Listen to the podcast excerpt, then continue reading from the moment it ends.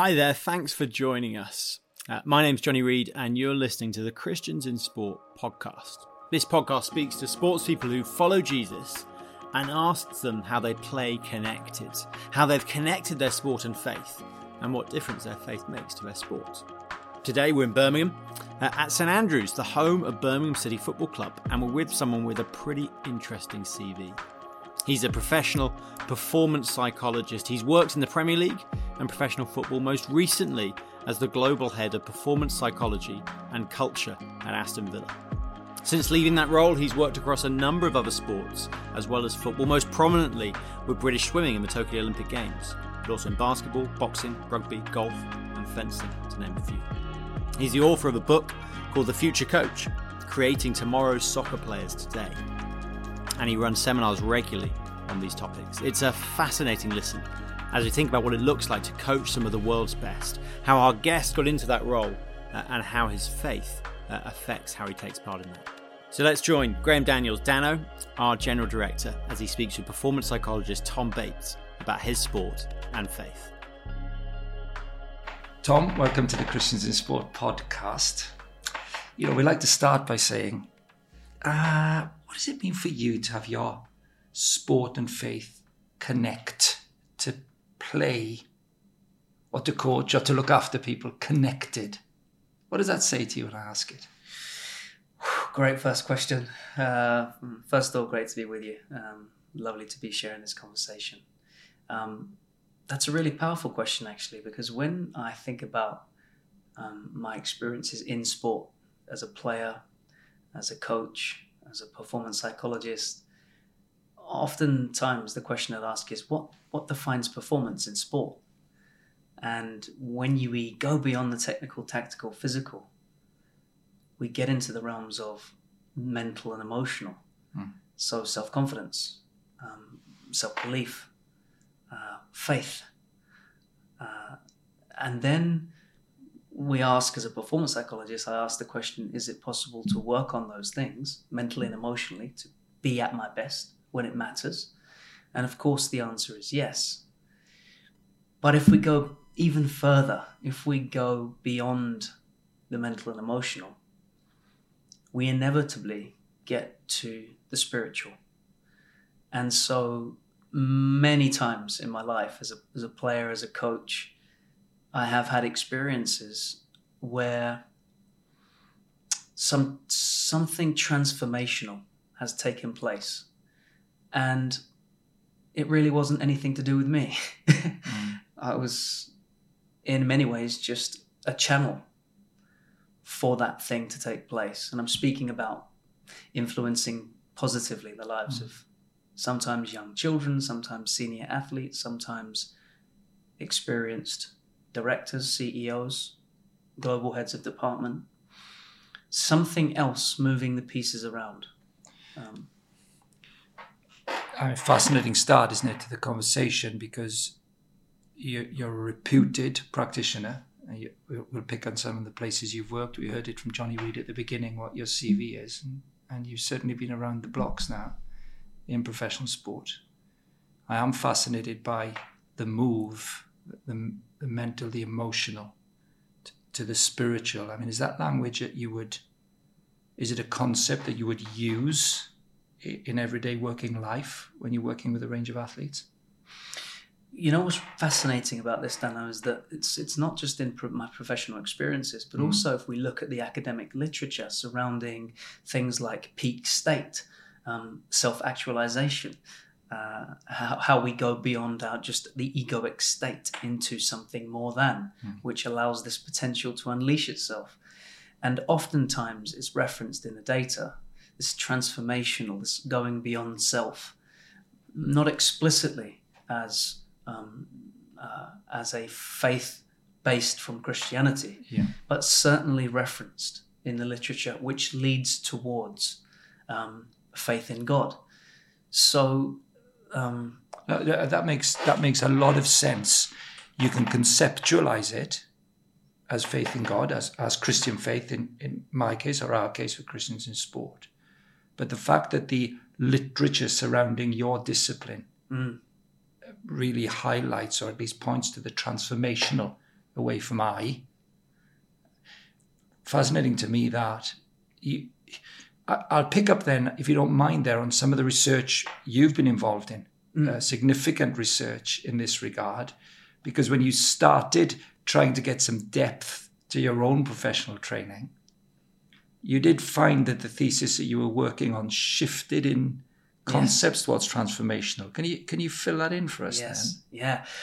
Well, it, it kind of coincided with my professional my professional um, role at the time. I moved from Brentford um, as performance coach with the senior team to a role with Aston Villa um, as head of performance psychology and culture with the senior team. Huge, great big global. Give us that title again. Now we've heard it earlier, but Yeah. I mean adding culture to it is some piece. Say the title once more. Yeah, so it was a wonderful new role um, created by the, the senior sporting director, Yes. head of performance psychology Which is we- well understood in the game.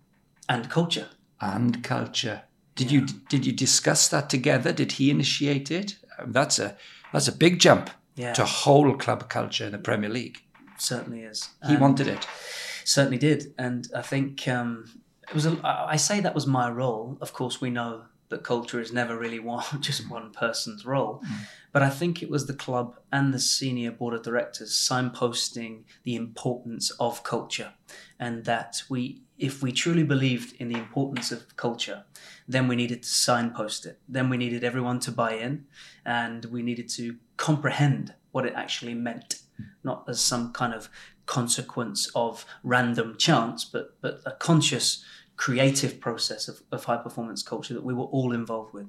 Collaboration, I guess you could say, at its best. So Villa were way ahead of their time, I think, in, in terms of signposting the role and combining the two.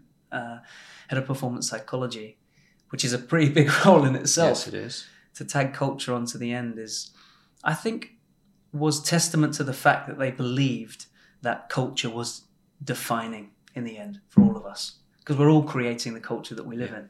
Here we are. So, what is it? How do we do that? And how do we improve that process? And then, so, but I was desperately inexperienced at that time because I was um, a lot younger than I am now and uh, had just moved from Brentford, completely different club, smaller club, uh, nowhere near the size of employees as an organization, and took a lot of understanding to really get inside the global nature of Aston Villa. It's a Titanic of a football club. So I realized I needed to upskill myself. And, um, but I started the professional doctorate based on asking the question what is it that defines a culture of excellence in high performance sport?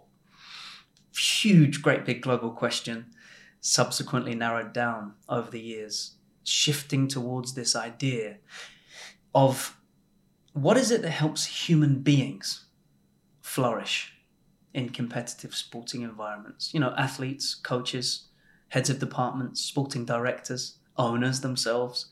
How do we unleash our inner potential for the benefit of everyone, hmm. not just ourselves? And so there is this. There was a shift between okay, high performance culture, but deeper than that. Let's go beyond that. Let's go beyond unearthing a human being's potential. What is it that's required? Now, listen, before we go any further, let's ground this now. Now, I want a day in the life of, now, all the best, right?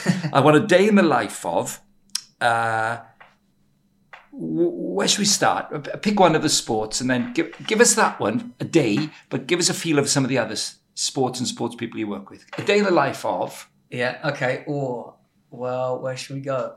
Well, let's go with British swimming. So AM meeting, board of directors, um, thinking about the landscape before Paris 2024, how we best help uh, our emerging athletes come through over the next two years, and also solidify the high performance of our current athletes and secure their success. So really, just about the journeys of the athletes and how we maximize their their long term um, performances. Then probably off to one to ones with a number of different athletes, and that could be any any one of the high performance centres, um, at Stirling, at Bath, or Loughborough. And this is more of a one to one interpersonal um, session. Followed by a little bit of lunch, probably somewhere in there, and a flat white. um, Uh, off to working with the coaches, uh, being in and around the sessions at the centres, so observing training in action, um, getting to uh, work with the coaches closely and understand where they're at with the programs and each periodized cycle and training plan. Uh, probably culminating in a in an end of day reflective team performance debrief, connecting all of the practitioners interdisciplinary uh, across the, the country and in many cases the world to make sure that we're all aligned. Um, all right, that's British swimming, but what else could you have been doing on that day? Yeah, could have been down to Bristol with the Bristol Bears rugby team in the Premiership, in the Gallagher Premiership, working with a fantastic head coach down there by the name of Pat Lam. Um, again, revolutionary leader. He integrates with the players, with the coaches, and with the staff, organization wide um, understands the role really well. But then it could be off to work with a number of different footballers, professional players in the Premier League, Championship, and down. Up to Sheffield Wednesday uh, to work with the first team there, or across down into London to work with uh, GB Basketball. There's just a tremendous variety in the program, and that's really what I love. That's what I love, and I think it's that variety which improves the role in many ways in different contexts. You know. I've got to ask how you manage to rest because whenever I do see you, seriously, you, you're you you've got time. You've got time on the ball pretty much always. Uh, and sometimes I'll see you in Zoom calls from your home, the children around and the dog, wife obviously. But I, I will, and I'll see and you, you do have time on the ball. How do, give us a feel of that then, because a lot of professional people listening to this, how do you find that? How do you do that? it's a constant working progress. Um, I'm not sure if the proverbial balance exists. Um, I'm really not. Uh, but I do know that you know my would be Hannah, my wife, is just simply fantastic. Um, she is very good at keeping the children in perspective as a priority, and it does take that. Um, I think it takes a conscious prioritization. It would be easy for me to be seven days a week, six a.m till until bed hmm. uh, on purely work focused. Let me let me circle back then to your own story. Uh, getting to Villa young in your career, yeah. with that role and responsibility for the sporting director, um, means that you'd made some ground. Brentford to Villa. Before that, starting at Bournemouth. Take us back to the earliest days of your own private, personal and professional development, your your own faith journey mixed with that early start then mm. as a performance psychologist. Mm. Wow. So I'll go all the way back to um, playing schoolboy football uh, in Cambridge, uh, and um, you know believing and really um, wanting to be a professional footballer, and um, got close. Played for some uh, great clubs, was part of some wonderful youth development programs, and went on trial lots of different places, but ultimately didn't make it. And so, therefore, that time was probably the first time where I had to sort of question my, you know, who am I then? Where am I going then? If this isn't going to be me, this isn't going to be my dream for my life. What else is there? What who, what is beyond this then? Um, so loved coaching, uh, and, and eventually studied psychology um, and PE at A level at Long Road. Fast forward into uh, Bournemouth, undergraduate, first ever course of its kind, Bachelor of Science, combining sports psychology and coaching sciences. Brilliant, loved it. Um, still wanted to be a coach because I loved playing still, but I was never going to be a professional. Um, and then, uh, very blessed to meet some fantastic um, mentors whilst I was studying my undergraduate outside of the university actually, and came into contact with a guy called Joe Roach at AFC Bournemouth, who was head of youth then, and Eddie Howe, who had just finished his uh, playing days and become centre of excellence manager. Fantastic in the nucleus of of coaching, uh, getting to go on a Thursday night under the Astro turf lights on the, with Eddie taking some sessions and interrupting my session sometimes. Had a great technical practice planned, and 20 minutes in, he's taking over. no, son, that, leave it there. So uh, really, really great experience. Hey, was he a great guy? I mean, Fantastic. everybody speaks so well of Eddie Howe Oh, from wow. the beginning. Great guy. yeah, Yeah, yeah, really, really was, Yeah. and so blessed to be in and around, packed full of enthusiasm. You know, for both of us, I guess we both shared that that we were just starting out, and you know, um, everything was possible. This passion and enthusiasm that he had, and his ability to transfer his knowledge from playing to coaching to different ages. Even then, it just finished was was really incredible. So, but but at the time, to be honest with you, Bournemouth were in League Two. I was still working part time as a lifeguard, coaching and working for free, providing sports psychology service to the under 18s. And because at that time, what was sports psychology? And how does it make us better? And how can you improve performance? Well, we've never had one before in football, so why would we have one now? What, to persuade us that, and we, but we're not going to pay you for that, by the way. You've got to do that for free. So that was a wonderful journey. And um, I remember uh, after about a year and a half, wonderful experiences with some senior pros. Naturally evolves, work with academy players, but then eventually it became um, very valuable to the senior pros, and because of the, I guess, early success, the opportunity to come up to, to come to the Midlands. Um, but here's where it gets interesting because this is where I say that there was something else, someone else, moving the pieces around. Because at the time I was living, I was working part time AFC Bournemouth, living in a one bedroom apartment, working as a lifeguard, teaching, trying to make ends meet.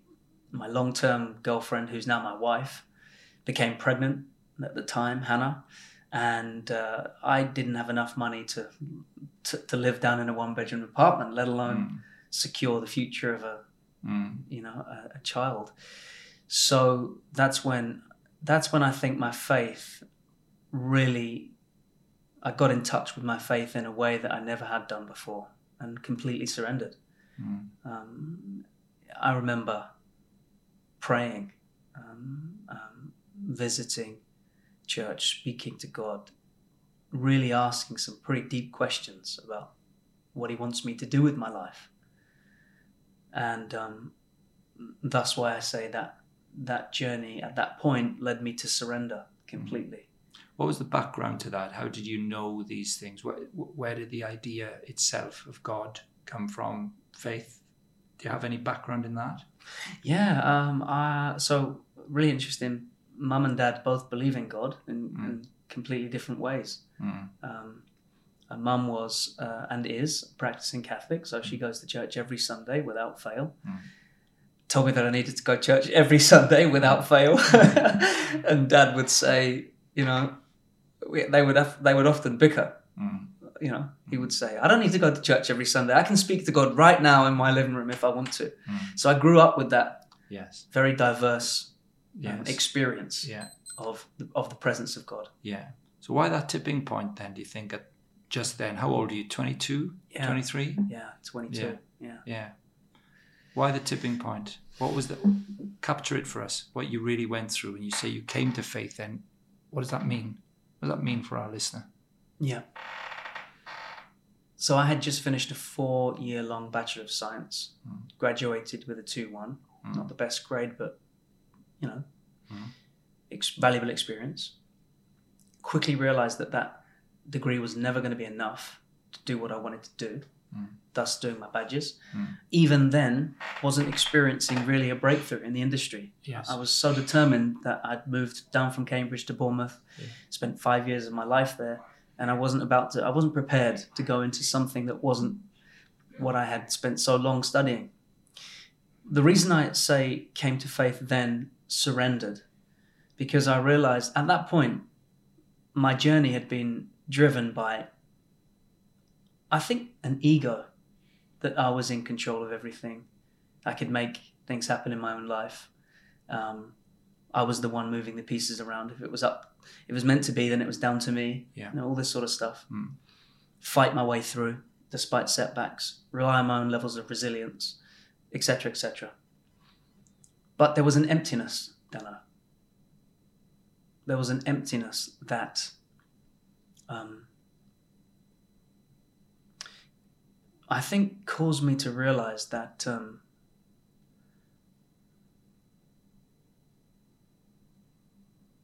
at that point in my life, I knew of God, but I didn't know God. Mm. I knew of my mum's connections, the Mm. Catholic upbringing, certain different types of prayers, but I didn't truly know him. I didn't connect in in a way that is very difficult to describe, if I'm honest. It's existential. It's it's it's a personal experience we're talking about here, uh, for sure. Let me push on a year or two from that. Then, how did that consolidate itself? So, coming to Christian faith, an existential experience that becomes a personal reality, which you'll talk to people about comfortably these days at the highest level of sport as a very respected professional person. One more question on the on the journey to faith. How did you who how do you consolidate that security of faith in those first few years? You came to work here, obviously at Birmingham City. Yep. Uh, which is where we are today. How did that work? Well, that's what I mean about God moving the pieces around. Mm. Um, uh, so, backtrack slightly. Back in Bournemouth, nowhere near the finances Mm. required to look after a newborn family, Mhm. uh, and started to just ask God for help about what He wanted me to do with my life. And this is what I mean about um, not of my own accord. I started to receive uh, emails, invitations, um, interviews, uh, things that I would normally go after proactively that just started turning up. And I really have to say that, that that's how it happened. And um, there was an opportunity that came up here that was part time, it wasn't even full time and um, but it was on significant more money than I was on in Bournemouth, and so I made the leap to come to the Midlands. No one here, no family, no friends, no, but this opportunity to to work for this great club, um, Birmingham City, Mm. and uh, and re- the rest is history from there. But I think um, it was a leap of faith professionally, Mm. personally, existentially, uh, and just completely surrendered and trusted in the fact that um, this is this was the right thing to do. I, I had met uh, Christian uh, people here at the club mm. as part of the process of the interview, although that wasn't how I got the interview. Mm. And so there are. I came to acknowledge the, the the signposts along the way that if this was really where I should be, then um, you know, can I have some kind of sign? Yeah, yeah. as as part of that process. I hope you're enjoying our chat with Tom Bates, and we'll get back to it in a minute. But before then, I wanted to tell you about Game Day. Game Day is our new weekly devotion for sports people. You can choose which day of the week to get it, and have a short devotion sent straight to your inbox, or you can listen to it uh, on any podcast app. It's designed to help sports people prepare to compete, helping them fix their eyes on Jesus before their game day. Takes less than 10 seconds to sign up, so just head to christiansinsport.org.uk forward slash game day. That's christiansinsport.org.uk forward slash game day today and sign up. Back now to our interesting chat with Tom Bates.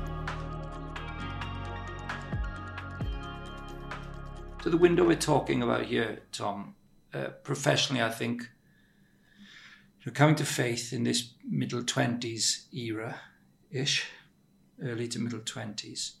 Um, Birmingham City. Uh, we went to West Brom from Birmingham, Yeah. then Brentford, then Villa. So we're moving around a bit now. Villa's the big, a real big job. How is it working out when you're in the Midlands in those other clubs? How is that shaping up for you? What were you learning? What were you developing both professionally and spiritually? Yeah, wonderful. So, first of all, fantastic time here, three and a half years. Um, again, progressed through the academy ranks into the senior realms. And the service, I think, of sports psychology was in its infancy, becoming more popular across sporting context. I think in other disciplines, probably more advanced. In football, we we are still a little bit behind in terms of a certain sense of to a degree open-mindedness of an understanding of what the role is and how it can help. I think there's massive progress now. Mm. but i certainly developed um, a lot of skill sets professionally across when i moved from birmingham to west brom. I think the coaching pedagogy at west brom was something that i'd never seen before. Uh, who's that down to well, I think there was some wonderful people there. Dan Ashworth was the director of oh, football. Oh well, uh, enough said. Dan Ashworth, director of football at the time. That'll do. no, but seriously, I mean, entirely innovative. Yeah, uh, and of yeah. course, you went to work for Dan. Yeah. yeah, yeah, yeah. And at that time, I didn't know what I was about to encounter. I was just going to a new club. I knew that they were innovative, but and then I got to know Dan very well, and that's what I mean about being blessed to have so many yeah. great teachers and mentors along the way. Yeah, I think he he gave me so much, but I think probably a global understanding or appreciation for the main parts of running a successful football club. He opened up my lens, if you like. Yeah. I was looking through a coaching lens, I was looking through a sports psych lens, but he helped me to think bigger, to rise above and see everything from a global perspective. So the move, your move from West Brom to Villa and adding culture to sports performance. Yeah. He has a significant lens offering application there, right? He, you saw the world differently. You knew it, mm. but Dan was a big encourager in that journey then. Huge. And he believed in it. You know, he's here he is at the top of the football club. Yeah. A leader, outstanding leader, was, is, will continue to be, who continuously improves, which is one of the things I really love about him. But he he really understood the value of the role and how best to integrate the role across all the departments, not just in the coaching realm or not just with the players.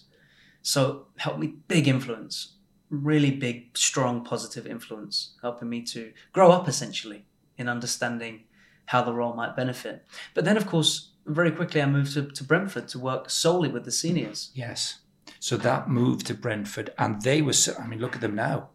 But it started then. Yeah. I mean, the investment in Brentford when you went there mm. was a very, very, very clear uh, qualitative and quantitative analysis mm. of how to build a football club. Wow. So you were in with those guys right at the beginning of that process. Yeah.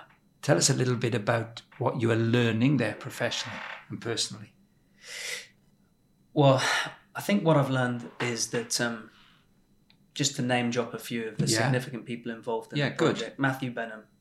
I mean, what he he was the owner, right? He was the one with the foresight. Give us a couple of lines on that, because not a. I'm just thinking. I'm saying Dan Ashworth, uh, who is now at Newcastle United as the sporting director, but really galvanised the whole England setup. Yeah. Uh, just before leaving for Newcastle this year. So, you know, absolute giant of the last 12, 15 years, uh, Cambridge based. Yeah. nice. At one point, get that in. uh, but when you went to Brentford then, so Matthew takes over the club. G- give people a feel of what that meant because it was a radical transformation. Radical. Matthew Benham, owner of um, Brentford Football Club, is uh, outright visionary, outstanding, fearless, creative leader.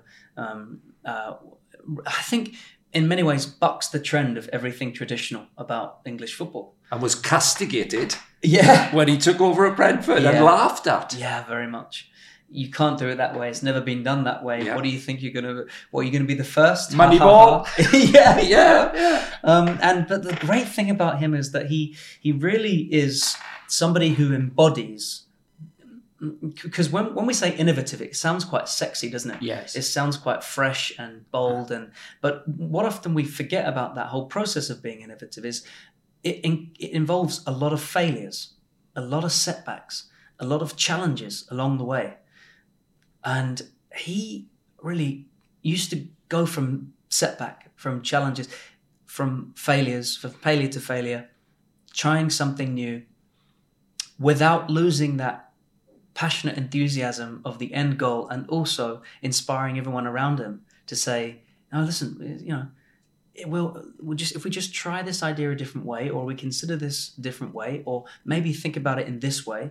And it liberated the organization. So the culture at brentford although i didn't know it at the time was so we couldn't outspend other football clubs.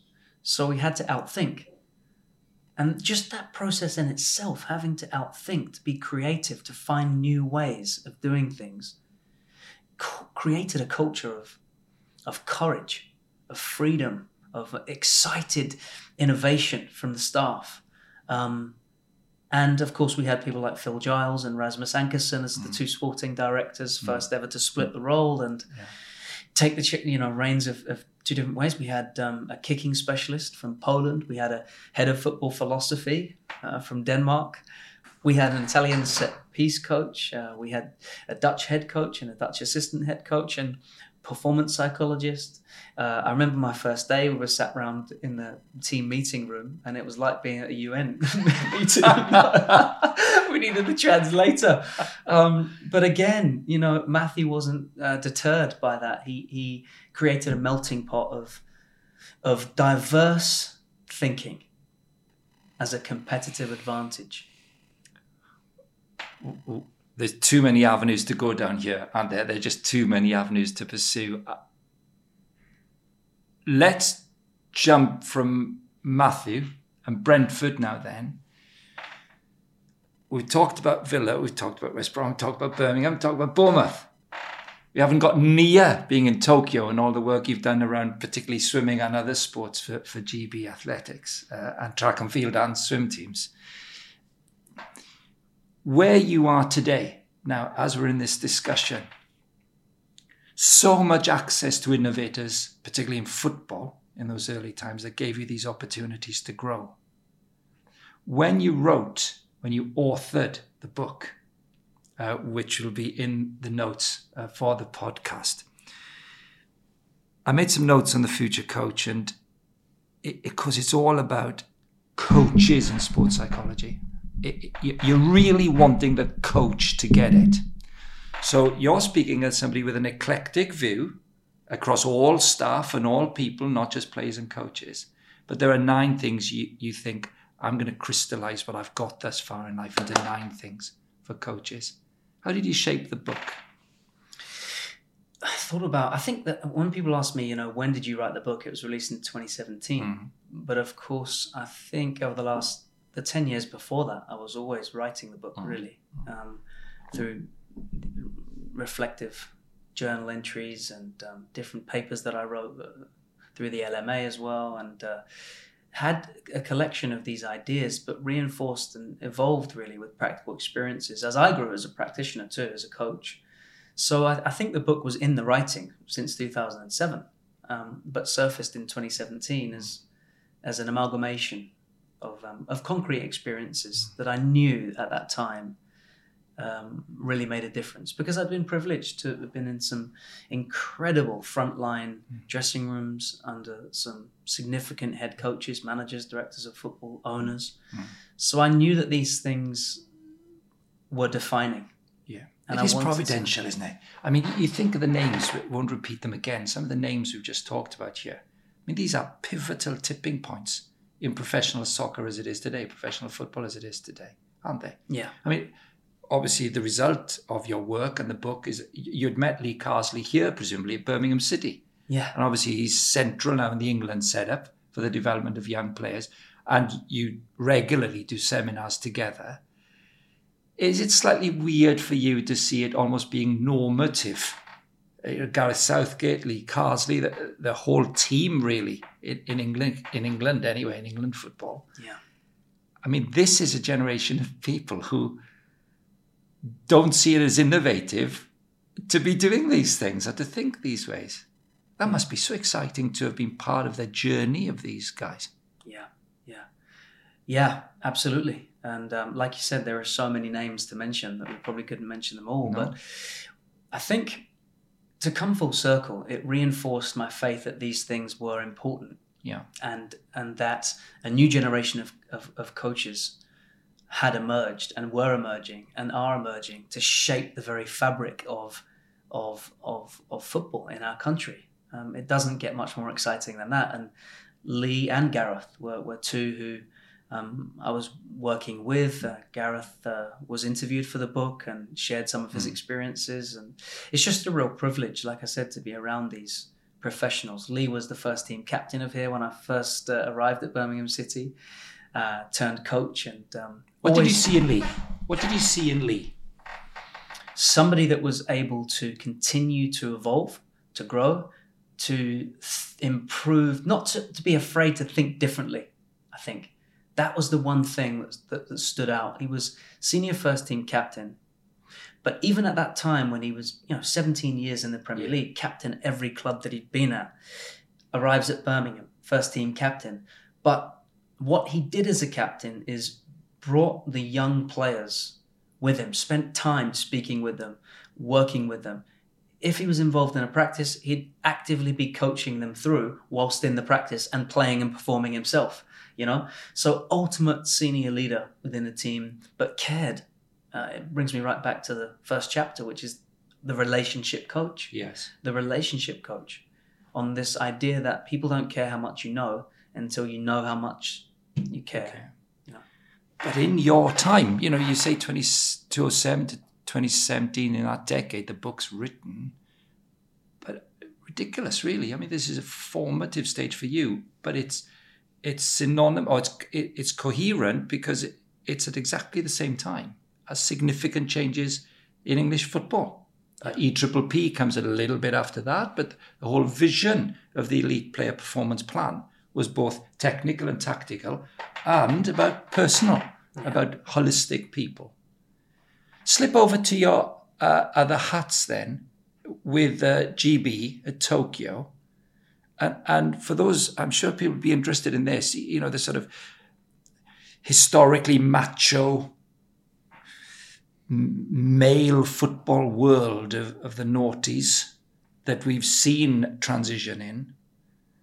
When you move from that to working with individual athletes, uh, track and field athletes, swimmers, that's a shift, right? Where where was that world at in relation to your football world when you first stepped into it?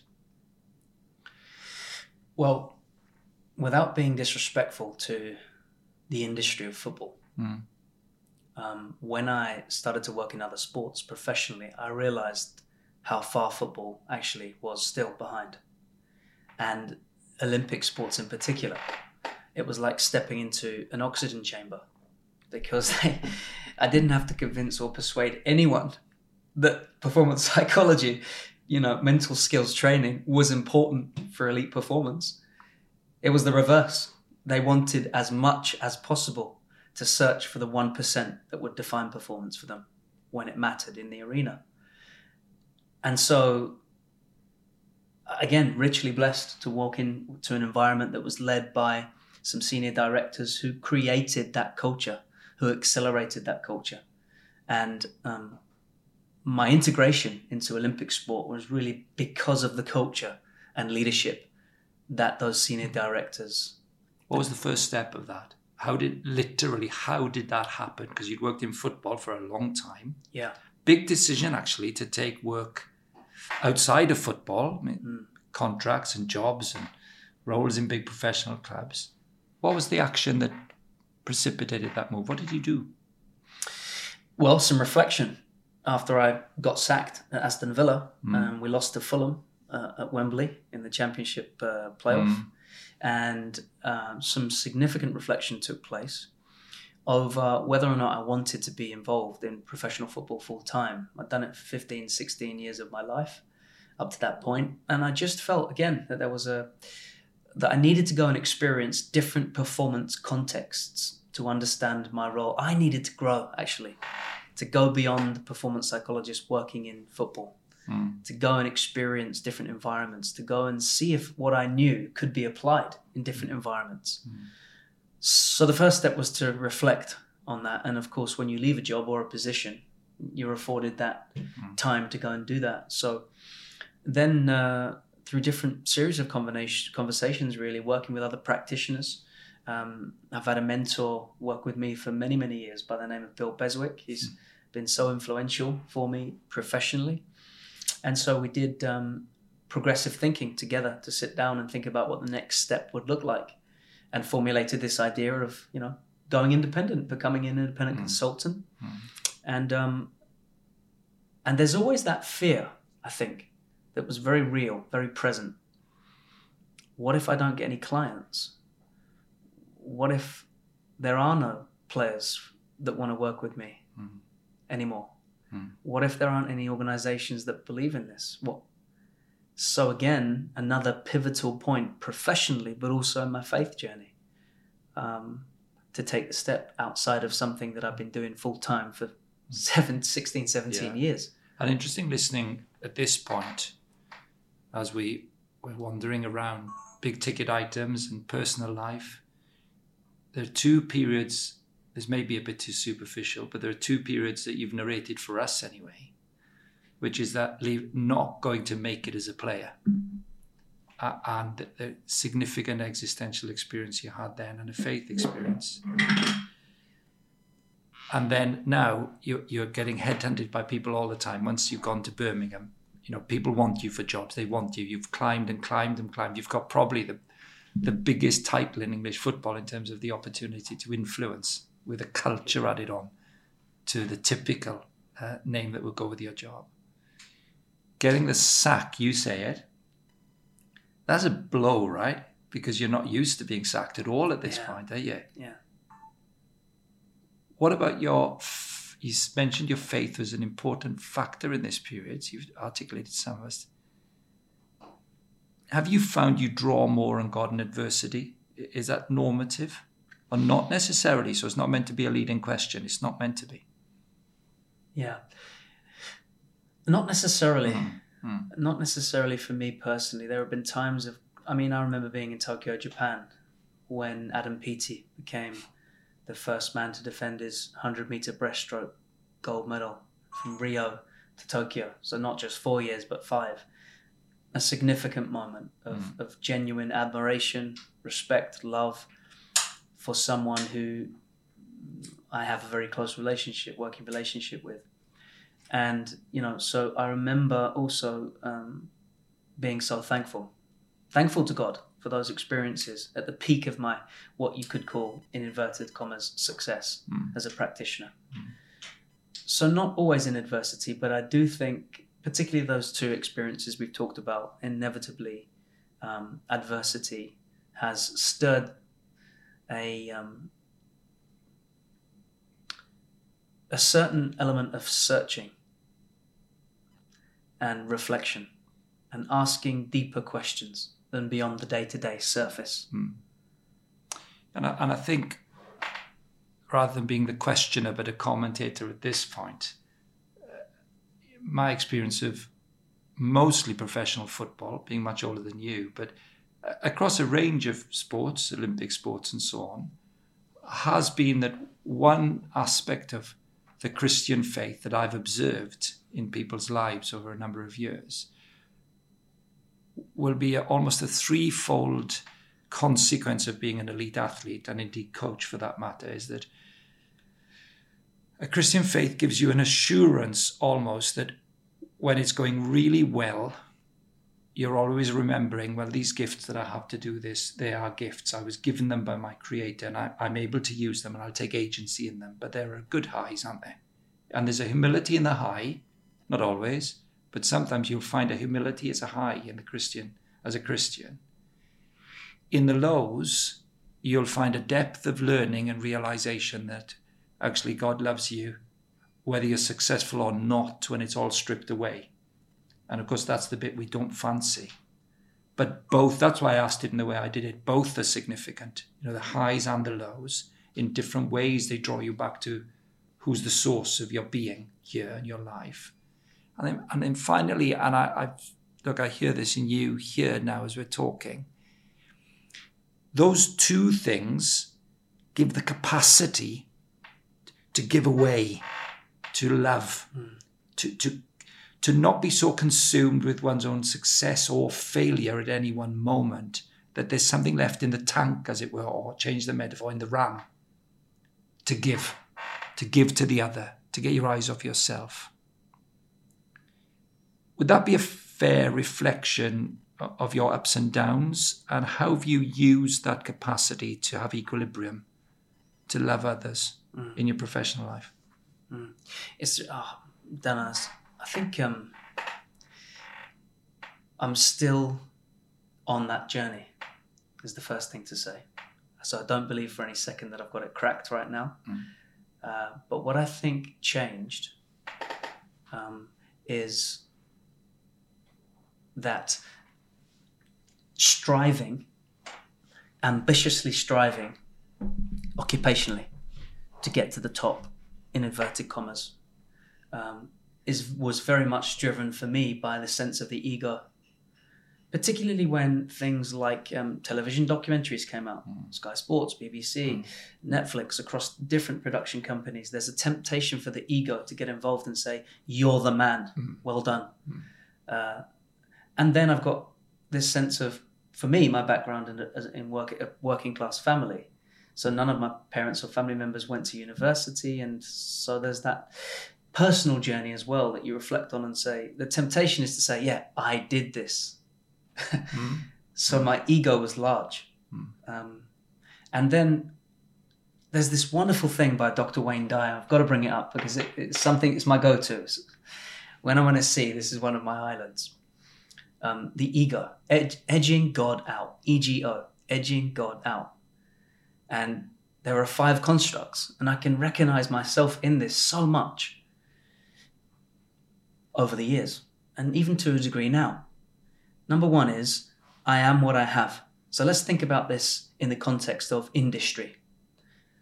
So here's an industry with stratospheric finances involved that inevitably, at some level, can lead to the corruption of character, let's just say. Number one, I am what I have the money, the cars, mm. the fame, the status. That's my identity. Number two, I am what I do. I am the head of. I am the superstar striker. I am the gaffer. I am the. I am what I have. I am what I do. Here's a big one. Number three. I am what other people think of me. The press, the media, the fans, the sponsors, the manager, whoever. Number four. I am separate from others. Five, I'm separate from God.